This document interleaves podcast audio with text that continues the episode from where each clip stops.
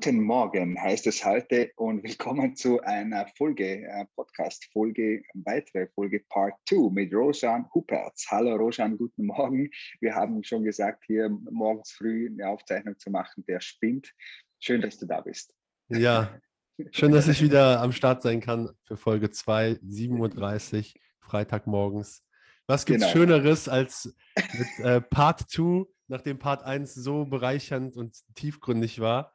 So den Tag zu starten. Das glaube ich doch auch. Du hast schon gesagt, du bist aufgewärmt, hast äh, in deiner Morgenroutine dich aufgewärmt und das wollten wir als Stichwort gleich nehmen, Roshan. Erzähl ganz kurz, wie hast du deinen Morgen äh, halt erlebt oder gestaltet oder äh, bist aufgestanden und wie hast du das gemacht? Ähm, ziemlich ähnlich, wie ich das die meisten Morgene tue.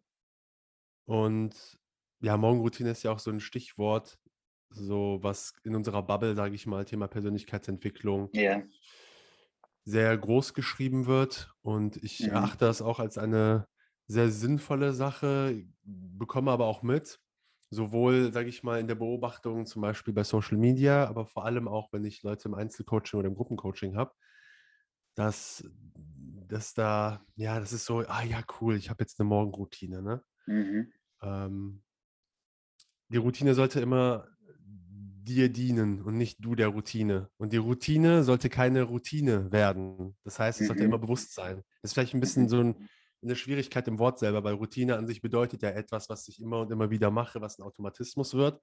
Aber ich bin davon überzeugt, dass selbst da das Bewusste immer mit dabei bleiben kann. Bei mir ist es so, ähm, ich habe so einen modularen Baukasten, mhm. was meine Morgenroutine betrifft. Das heißt, ich mache nicht immer eins zu eins dasselbe, aber ich mache immer Dinge, die auf gewisse Dinge abzielen. Und zwar kannst du es auf hormoneller Ebene betrachten, auf energetischer Ebene. Mhm. Ähm, also ich versuche immer gewisse Dinge zu machen, die mir Dopamin geben. Also so diese, Le äh, äh diese Leichtigkeit, Freude für den Tag zum Beispiel. Mhm. Mhm ähm, Inspiration und sowas, dann etwas, was mir auch eine Art Entspannung gibt, obwohl ich dann aus einem, aus einem hoffentlich äh, entspannten Schlaf ja gekommen bin. Ne? Ja, genau. Aber Gehirn an in der Morgen, Morgen genau. früh und dann geht das Rädchen oftmals schon los. Ja, verstehe, genau. was du genau. meinst. Ne? Dann, äh, ja, Stichwort äh, Oxytocin als Hormon. Also so, man sagt ja so dieses Kuschelhormon oder Zugehörigkeit, dann, ne, dann kuschel ich ganz bewusst und nicht so, äh, kuscheln, sondern ich mache mir bewusst, ah, ist das, was gibt mir das gerade, dieses Kuscheln, also mit meiner Partnerin? Mhm. Äh, manchmal auch mit der Decke, mhm. aber so dieses verbunden fühlen, ne? Mhm. Und ähm, dann noch das Thema, ja, Testosteron. Ich habe es jetzt auf hormoneller Ebene gesagt, mhm, mhm. Testosteron. Am Ende des Tages, ja, heute bin ich aufgestanden, ja, mit, mit Kuscheln, mit äh, Atemübungen zu machen, während ich äh, nicht während ich Zähne putze, das wird ein bisschen kompliziert.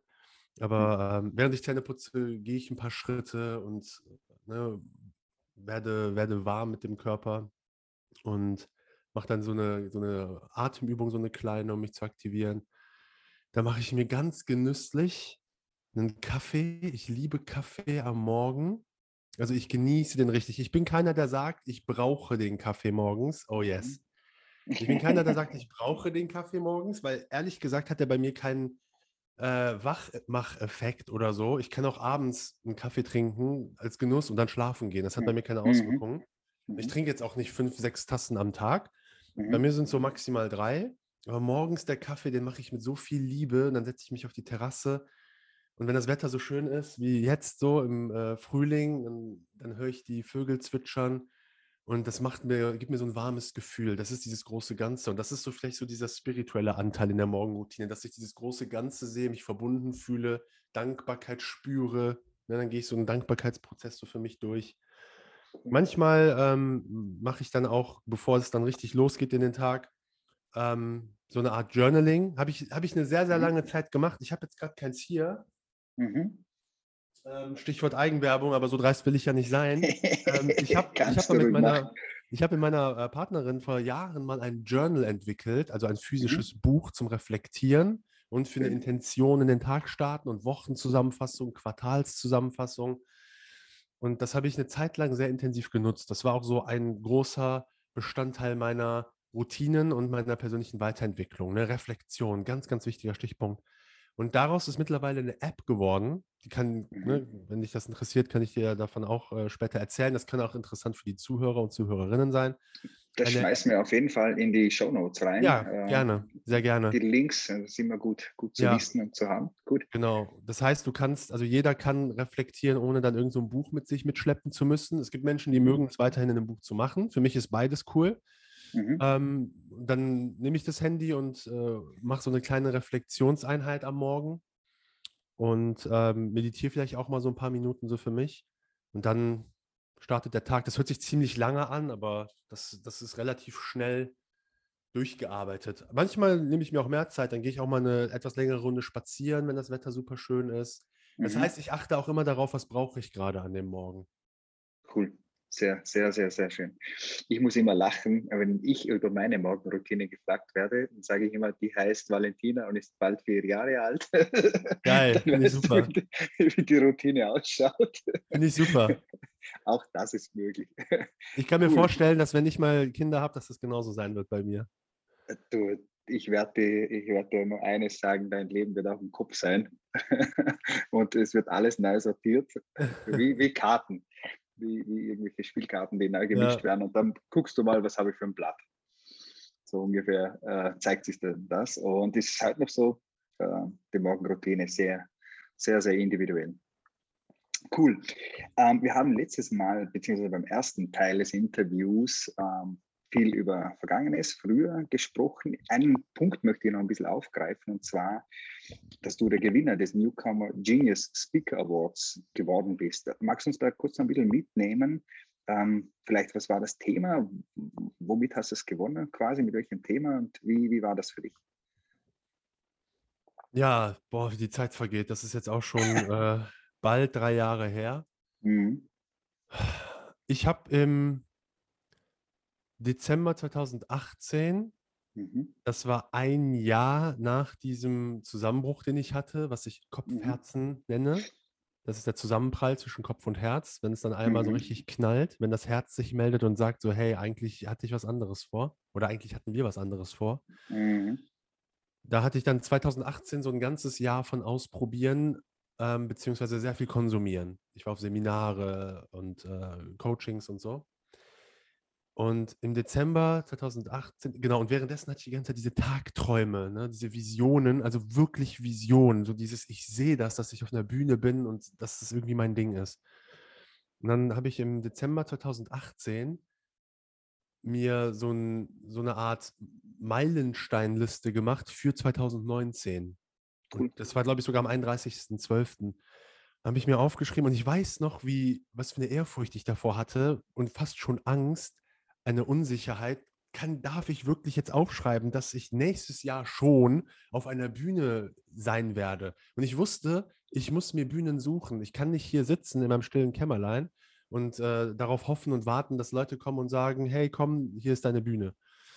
Ähm, kleiner Spoiler, am Ende war es aber fast so. Aber ich möchte dann, ich werde dann trotzdem erklären, warum ich trotzdem mir die Bühnen selber gesucht habe. Super. Ähm, dann habe ich mir aufgeschrieben, glaube ich, viermal auf einer Bühne sein 2018. Und da bin ich schon so nervös geworden. Und ich dachte mir, boah, fuck, wie soll ich das überhaupt machen? Wie geht das? Ich habe keine, keine richtigen Themen. Ja, ähm, und dann habe ich mich angemeldet für, wie hieß das denn noch gleich? Speaker Club, glaube ich. Das ist von Gedankentanken so eine Ausgründung gewesen. Einer, der da mhm. das Training, vielleicht kennst du das, der das Training durchlaufen hat bei denen, der mhm. hat dann ähm, so eine kleine, so ein Speaker, Speak Club, Speaker Club gegründet und dann konntest du dich bewerben und dann wurdest du genommen. Ähm, also das wurde dann ausgelost und dann mhm. hatte ich für den 18. Februar, ich bin immer sehr gut in Zahlen, Daten, Fakten merken, am mhm. 18. Februar hatte ich dann den Slot für meinen ersten kleinen Vortrag.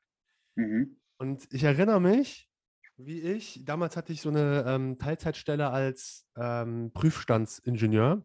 Mhm und ähm, habe da Schichtdienst gehabt. Ich hatte Spätschicht und es war irgendwie 22 Uhr.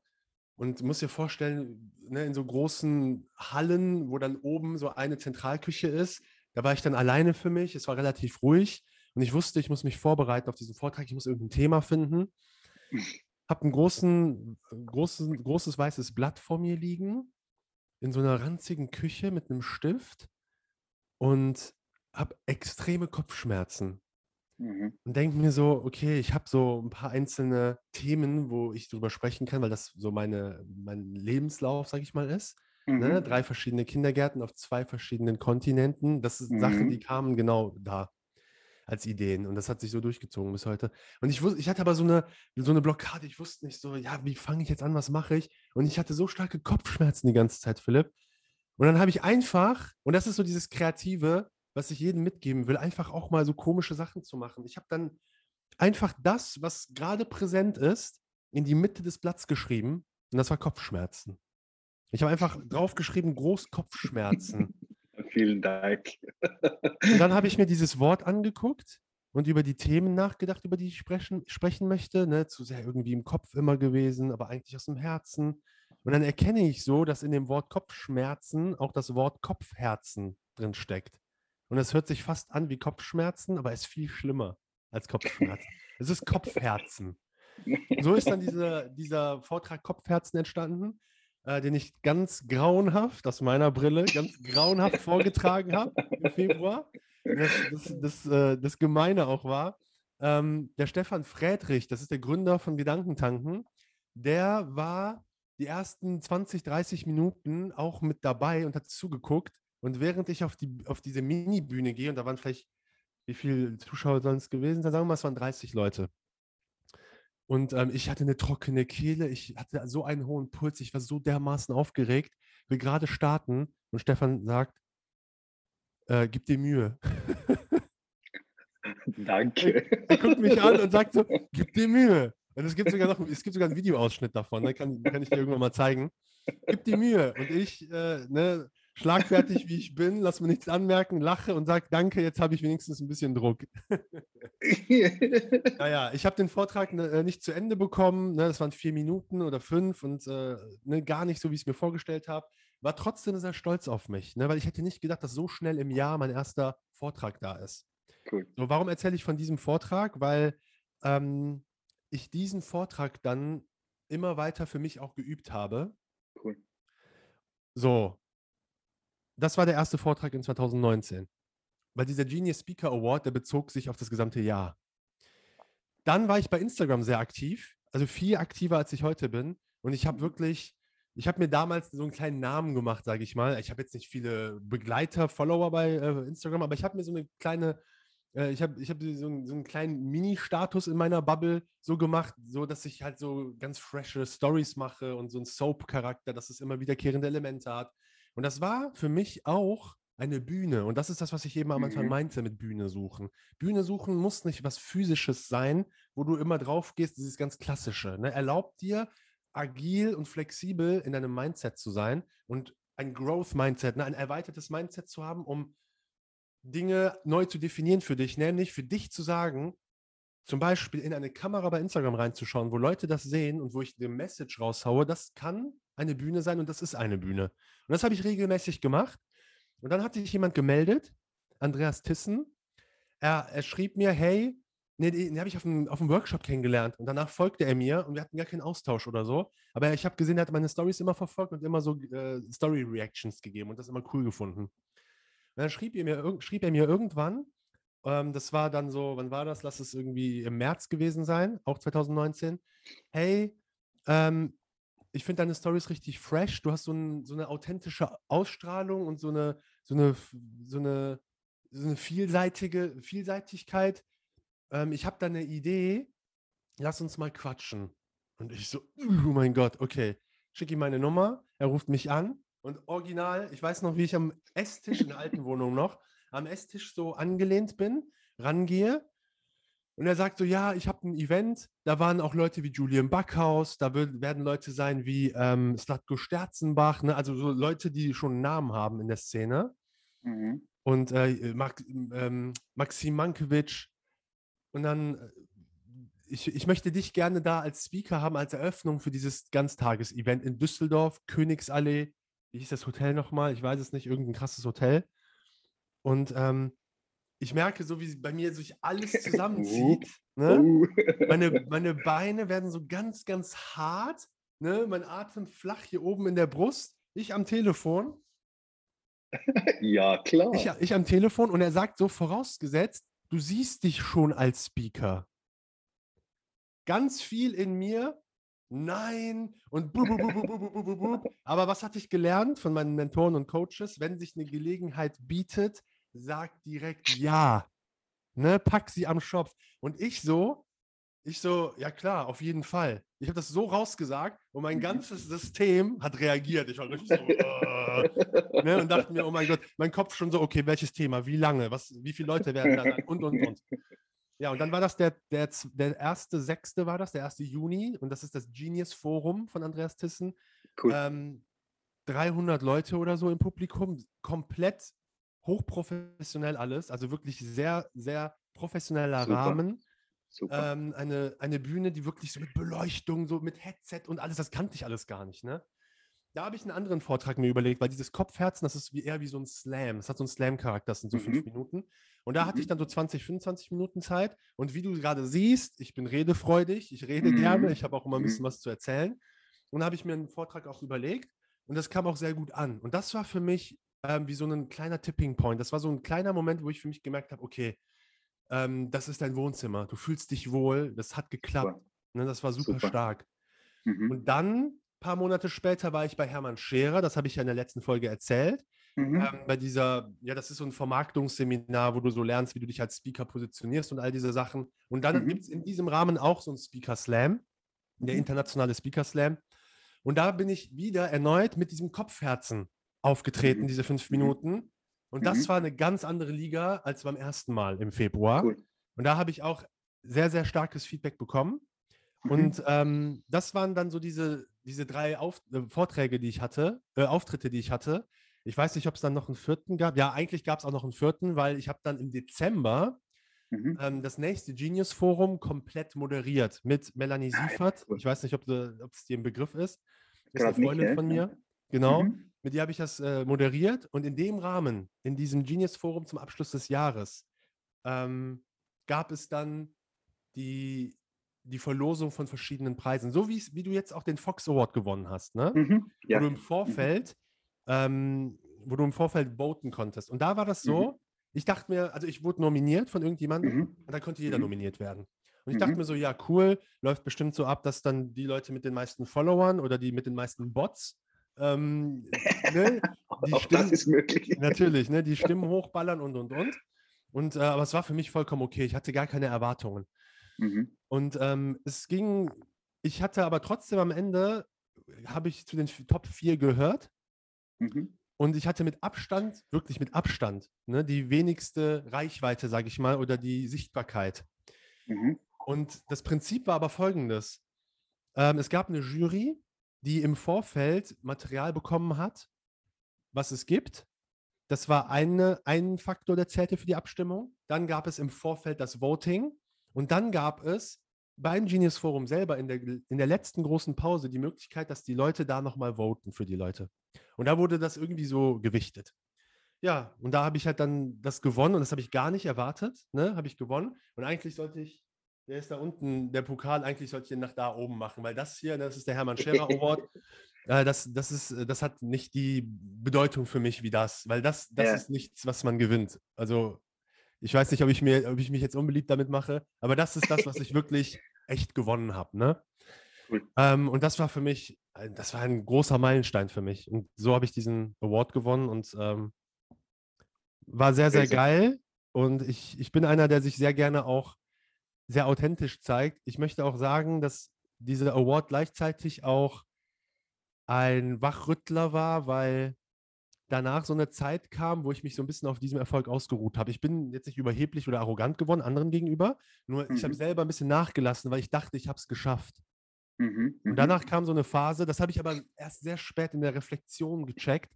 Danach mhm. kam so eine Phase, wo ich ähm, ja man sagt ja auch, ne, nichts, ist so, nichts ist so gefährlich wie der Erfolg von gestern. Und ähm, ja, da habe ich mich aber auch wieder gefangen. Und äh, so hat dann so die Speaker-Laufbahn, sage ich mal, begonnen. Und das ist aber etwas, cool. das, das, liebe ich. Das liebe ich. Ich liebe es, auf Bühnen zu performen. Ja, spitze, spitze. Ich muss gerade lachen, weil äh, da auch hier haben wir wieder eine Parallele und ich möchte einfach nur diesen Aspekt aufgreifen, ähm, sich selbst zu challengen. Also du hast dir das selber vorgelegt und hast gesagt, okay, ich will da auf die Bühnen und gesagt, getan quasi. Und ich weiß, wie es bei mir war. Ich habe es eigentlich ähnlich gemacht und diese Challenge mir selbst auferlegt und gewusst, ich habe im gleichen Moment die Hosen gestrichen voll. Ähm, aber genau das braucht es ja, oder? Ich habe ein bisschen hier die, Backlichter, das stört uns ein bisschen, aber es wurscht. Ähm, die Challenge ist einfach da und du hast die Hosen voll, du weißt das. Ähm, aber genau das braucht es, äh, damit du aus dieser Komfortzone rauskommst. Und du, du nickst die ganze Zeit, weil du weißt, okay, Step One hat dich dorthin gebracht, den nächsten Step zu machen, Scherer, wo auch immer hinzugehen. Und irgendwann bist du dann dort, wo du sagst, okay, der erste, der allererste fünf Minuten von Friedrich war eine Katastrophe. und siehe da, ein Jahr später sieht es ganz anders aus. Und du gewinnst auch einen, einen richtig coolen Award, einen emotionalen Award. Ja. Und, und das ist doch toll, das ist doch wunderbar. Absolut. Wachstum findet außerhalb der Komfortzone statt. Ne, das ist so ein Phrasenschweinspruch, aber es ist die Wahrheit. Äh, aber das ist die Realität. So mhm. sieht es aus. Man muss sich selbst äh, wirklich rausschmeißen und challengen, ob jetzt auf der Bühne oder sonst wo im Leben, spielt ja keine Rolle. Genau. Aber, aber da wächst das Leben und, und da wächst man selber. Cool. Okay, du hast schon ein bisschen auch ähm, zum Einstieg zu dieser Frage die äh, Ideen, Visionen, Vorstellungen mit diesem Buch auch äh, kombiniert, äh, ja, vorgestellt quasi. Ähm, jetzt wollen wir ein bisschen nach vorne blicken. Äh, wo siehst du dich denn selber in 5, 10, 15 Jahren? Keine Ahnung. Hast du da einen Plan dafür? Ähm, ich habe keinen konkreten ähm, Plan, der so einzelne harte Fakten beinhaltet, wo ich mich in fünf mhm. oder in zehn oder in 15 Jahren befinde. Ich habe äh, Ideen, ich habe Vorstellungen. Ähm, die sind dann öfter auch eher auf Seinsebene, also auf Gefühlsebene, die mhm. ich nicht unbedingt immer verbalisiere. Was ich ganz klar verbalisieren kann, ist das, was ich bei dir im Hintergrund die ganze Zeit sehe. We are family. Genau, ne? Familie mhm. ist äh, mhm. eine Sache, die für mich, ist für mich ein, ein Sinn des Lebens, Kinder mhm. zu bekommen. Das war es immer mhm. schon. Ähm, und ich sehe das, sehe das auch bei, meinen, äh, bei meiner Nichte und bei meinem Neffen, die heute äh, zu uns kommen. Da freue ich mich schon sehr drauf. Da merke ich halt auch so, ne, es kribbelt bei mir. Ich habe richtig Bock darauf, auch selber. Mhm, mh, schön. Ähm, wo sehe ich mich denn noch? Ich sehe mich vor allem auch als Sprachrohr, als Impulsgeber, sei es in mhm. meinen ähm, Coachings, in meinen Mentorings oder Speakings. Oder ich sage es mhm. mal anders, ich sage immer Mentoring, Speaking, Coaching. Dazu kann ich gleich eine kleine Anekdote ähm, erzählen, wenn Leute an Fügungen glauben ähm, dass, ich, dass ich da in der, mit den Ideen, die ich habe, sei es jetzt das eigene, was ich mache, indem ich zum Beispiel Vorträge auf Bühnen, online, offline halte, wenn ich Coachings gebe, ich arbeite viel im Thema mentale, mentale Intelligenz und emotional, äh, emotionale Intelligenz, mhm. ähm, Mindset und Heartset. Ähm, und auch zum Beispiel mit der, mit der App, ne, weil sowas ist ja viel skalierbarer. Mhm. Dafür zu sorgen, dass in der Gesellschaft das Thema mentale Gesundheit, emotionale Gesundheit viel, viel mehr Anklang findet, dass es salonfähiger ist, dass es nicht mehr stigmatisiert ist, dass es eine ganz, ganz starke Akzeptanz hat. Natürlich sind wir gerade in einem Wandel, das, ne, das sieht man immer mehr, selbst außerhalb unserer Bubble werden solche Themen immer relevanter. Trotzdem ist es immer noch ein Tabuthema und es wird immer noch nicht ernst genug genommen. Und da sehe ich mich so ein bisschen äh, auf der Mission, das zu verbreiten. Auch mit meiner Art, tag, tagtäglich in jedes Gespräch, in das ich reingehe, mhm. ähm, möchte ich zum Beispiel das vorleben. Wenn ich in mhm. Gesprächen bin, wo dann am Ende heißt, so, boah, das war irgendwie interessant, das Gespräch, äh, das war irgendwie schön zu sehen, dass du dich zum Beispiel verletzlich gezeigt hast, dass vielleicht dann in einem mhm. Gespräch du in die Tiefe gegangen bist und auf einmal auch so eine Träne vielleicht kam bei dir, dass du dich so geöffnet hast. Und das mache ich, das mache ich nicht aus strategischen Gründen. Ein Stück mhm. weit schon, das ist ja meine Strategie, ähm, aber das ist etwas, das passiert automatisch und ich, ich erlaube mhm. es einfach. Ne? Ich lasse es mhm. zu. Und ähm, das ist auch immer das Gefährliche an der deutschen Sprache. Ich lasse es zu. Manche Menschen mhm. lassen es auch zu, aber die lassen es mhm. halt zu. Ne? Ja, genau. Die, die, verschließen die Augen davor. Genau, ja. die verschließen die Augen. Mhm. Das ist das, äh, was ich überall versuche, irgendwie ein bisschen mitzugeben. Das ist das, was mir, ähm, was mich erfüllt, was mich mit Sinn erfüllt, wo ich Sinn drin sehe, dass ich Schön. dass ich dann einen Teil zu beitragen kann. Schön. Ist auch für mich ein schönes Stichwort, ähm, wenn du sagst, eben Menschen so zu begleiten, ähm, helfen, die Veränderungen zu machen. Stellt sich mir noch einmal die Frage, ähm, gibt es Menschen, die, wo du sagst, ja, in meiner Vergangenheit, die haben mich wirklich stark geprägt, verändert, irgendeinen Impuls gegeben. Heute sind das wahrscheinlich, ich hoffe, denke, gehe mal davon aus, sagen wir mal so, du hast sicher auch den einen oder anderen Mentor noch rund um dich. Äh, ich, für mich ist das ein ganz ein starkes Thema. Ähm, wenn man als, als Coach, selbst Mentor, selbst Leute beeinflusst oder sie, ihnen hilft, sich selbst zu beeinflussen, wie ich das sehe, ähm, brauchst du das natürlich selbst auch. Du brauchst auch Leute rund um dich, ähm, die dir dabei helfen. Du bist ja nicht besser oder schlechter, oder ich, ich sage das immer wieder, ich bin nicht besser oder schlechter wie die anderen, aber ich weiß halt, welche Strategien das ich nutze. Und mhm. das ist ein bisschen die Frage noch dahinter. Wen, wen hast du da aus der Vergangenheit und gibt es da vielleicht auch jemand, den du sagst, der ist jetzt stark in meinem Leben äh, für den nächsten Step? Also ich hatte, also ich kann dir erstmal kann ich dir zustimmen. Ähm, ich finde mhm. es auch extrem wichtig, ähm, immer mir Leute an die Seite zu holen, die mich unterstützen, sei es auf Business-Ebene mhm. ähm, und auf, und das ist für mich noch wichtiger, auf persönlichem Wachstumsebene. Mhm. Und das geht ja einher. Ne? Das ist ja wirklich, also bei mir ist es so, es ist sehr stark beieinander. Mhm. Und da da habe ich regelmäßig Menschen, wo ich ein gutes Gespür, nenne ich Gespür, wo ich ein gutes Gefühl habe und dann vielleicht auch ein Coaching in Anspruch nehme oder ein Programm in Anspruch nehme, ein, ein Seminar in einem sehr kleinen Kreis über mehrere mhm. Tage. Mhm. Äh, ein Mensch, der mich sehr beeinflusst hat, das war Francisco Medina. Ich weiß nicht, ob du den kennst. Mhm. Ja. Ist ein Schauspieler und Coach, auch Regisseur, also ähm, ist in der Theaterszene auch sehr bekannt gewesen, ist in der, in der Fernsehszene sehr bekannt, spielt mhm. bei einer Serie mit, ähm, die äh, täglich abends auf RTL kommt. Und mit ihm bin ich auch immer mal wieder so im Austausch und im Kontakt. Und das ist einer, den, den sehe ich so als Mentor für mich. Vor allem, was mhm. das, was das Thema ähm, Emotionen betrifft, was das Thema Lebendigkeit betrifft und ähm, ganz, ganz, ganz viel Tiefgründigkeit. Er hat auch viel bei Schamanen gelernt. Er hat selber mhm. indogene Hintergründe, ähm, kommt aus Chile. Und das, das mhm. ist für mich eine Person, zu der ich halt auch in gewissen Bereichen halt aufschaue und äh, mich gerne auch begleiten lasse. Mhm. Ähm, ansonsten halt, ja, Ausbilder ne, oder Ausbilderinnen, die, die mich, die, die, mich begleitet haben bei Ausbildungsprozessen. Ich habe zum Beispiel so ein äh, Emotionscoaching ein Jahr lang gemacht, äh, in verschiedenen Levels sehr ausführlich. Und da war die Yvonne Schönau beispielsweise mhm. ähm, auch diejenige, die das gemacht hat.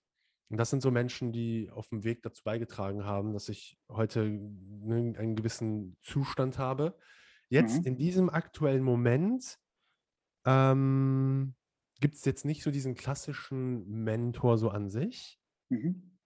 Aber es gibt trotzdem immer wieder Leute, die diese Mentorfunktion haben. Das sind zum Beispiel Freunde aus der ähm, aus, den, aus den letzten Jahren, die ich gewonnen habe, die auf einer ähnlichen Mission unterwegs sind, die mich dann spiegeln können, denen ich mein Herz ausschütten kann, die sehr gute Impulse geben, die mhm. mich sehen, wie ich bin und Potenzial auch erkennen. Und das ist für mich immer extrem wichtig. Ne? Deswegen ja. ist das, Netz, das Netzwerk auch immer so wichtig. Sei es jetzt irgendein Mentor, der irgendwie dich auch vielleicht sieht und mit dir so ein paar Schritte geht oder den du selber findest und bezahlst oder, oder eben Freunde, die in deinem Umfeld sind, die, ähm, die, die hinter dir stehen, die dich mhm. auffangen, die so ein, so ein Netz sind.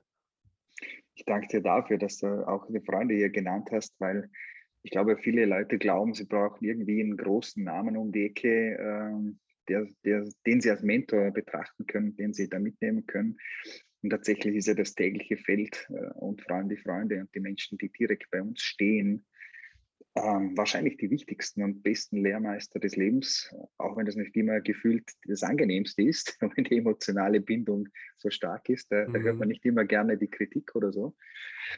Aber tatsächlich ist ja das ähm, das Schönste, so wie es jetzt du äh, erzählt hast, wenn du dich darauf fallen lassen kannst, reingehen kannst und so sein kannst, wie du bist, dass auch wahrgenommen wird und aufgenommen wird, das, da entwickelt sich natürlich auch genau ähm, extrem viel, wenn man das gut nehmen kann. Also von mhm. mhm. danke dir, danke dir dafür. Cool. Ähm, ich möchte, wir haben halt gar nicht viele Fragen gehabt, deswegen möchte ich tatsächlich schon heute wieder beschließen mit einer wundervoll, wundervollen Frage aus meiner Sicht, die ich noch gar nicht so lange in meinen Interviews habe.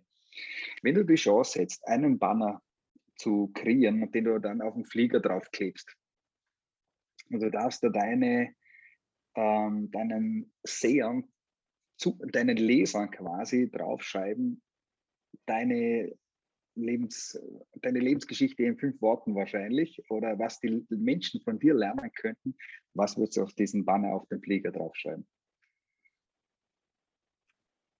Verletzlichkeit ist deine größte Stärke. Das ist schön. Ich wollte eigentlich War... erst das sagen.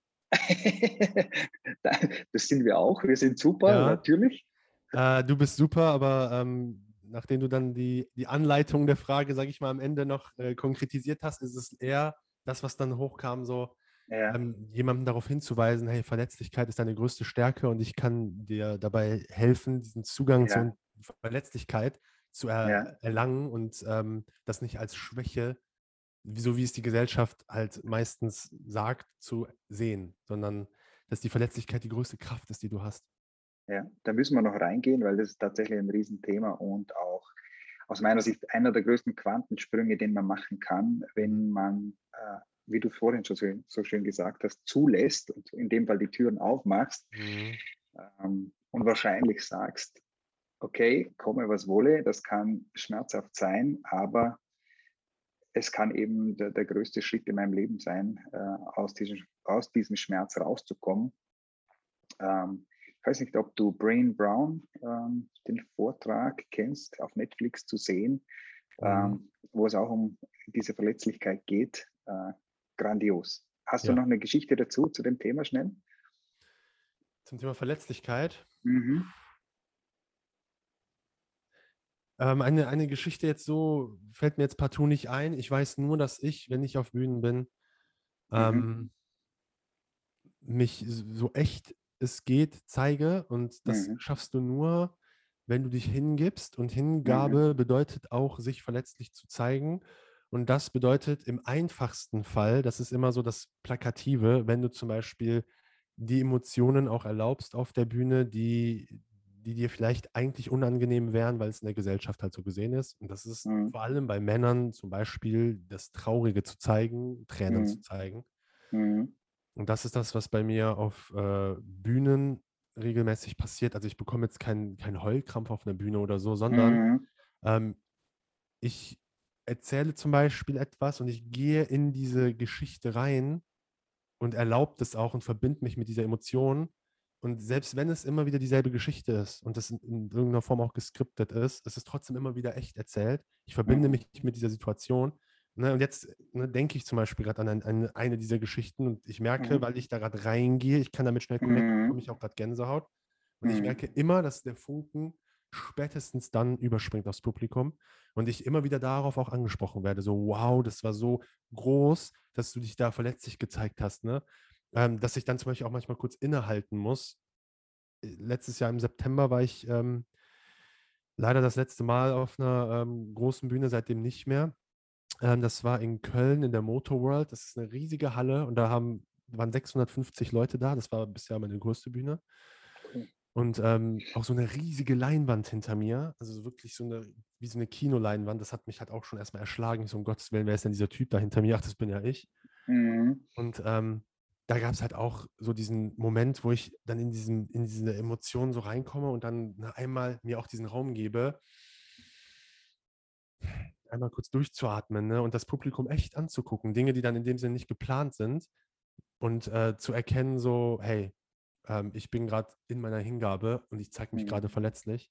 Und das ist auch mhm. das Feedback, was ich dann am Ende des Tages bekomme. Ne? Wenn dann ein, ein gestandener 1,95 Meter Mann, äh, ein Brocken von Mensch, mich dann auf dem Weg, wenn ich hintenrum rausgehe, mich quasi packt, äh, sich an mich zieht, äh, in, in seine in, in seine Brust reindrückt und einfach nur sein Körper so wackelt, weil er so weinen muss. Mhm. Ja, ne, und das ist etwas, das funktioniert meistens nur, wenn du dich selber auch verletzlich zeigst, dass andere mhm. Menschen dann auch aufmachen. Schön. wunder, wunderschöne Geschichte. Ich würde noch am Ende des Tages dazu hängen, sich selbst nicht immer ernst zu nehmen und auch mal darüber Absolut. zu lachen. Absolut, absolut. da kann man auch mal über Friedrich äh, sprechen, der dir auf die Kappe haut und du eh schon, dein Herz schon hier raus äh, springt und klopft. Äh, und da kann man auch nachher noch mal lachen und sagen, okay, ich habe es überlebt und alles ist Absolut. gut. Also Humor und Selbstironie ist auch einer der Dinge, die, die bringen so viel Leichtigkeit ins Leben, sich selbst nicht zu ernst nehmen. 100 Prozent bin, bin ich 100 Prozent bei dir. Sich selbst auf den Arm nehmen. ich danke dir von ganzem, ganzem Herzen, dass du heute Morgen früh um diese Zeit hier bei mir warst, wir nochmal in die Tiefe gehen konnten. Ich danke dir von ganzem Herzen, dass du das Buch Rojan aufgemacht hast und uns gezeigt hast, wer was wie wie du bist, was du bist, was dich ausmacht. Das war, äh, war mir eine Freude. Dankeschön, mein hoffe, Lieber. Vielen Dank. Ja, von Herzen gerne. Und ich hoffe, wir sehen uns bald im echten Leben ohne Laptops zwischen, zwischen äh, live in diesem Sinne. Sehr gerne. Sehr, sehr gerne. Right. Danke und bis zum nächsten Mal. Bis dann. Ciao, ciao. Du bist super.